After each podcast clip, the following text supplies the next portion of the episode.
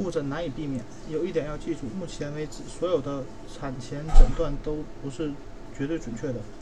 即使在最好的实验室拥有最先进的设备由最好有由最有经验的专家操作也难免会有误诊阳假阳性的结果比假阴性的结果要多得多。这也是为什么当检查结果显示宝宝有异常时要进一步检查并咨询有关专家结果一旦得到证实也要了解宝宝的预后情况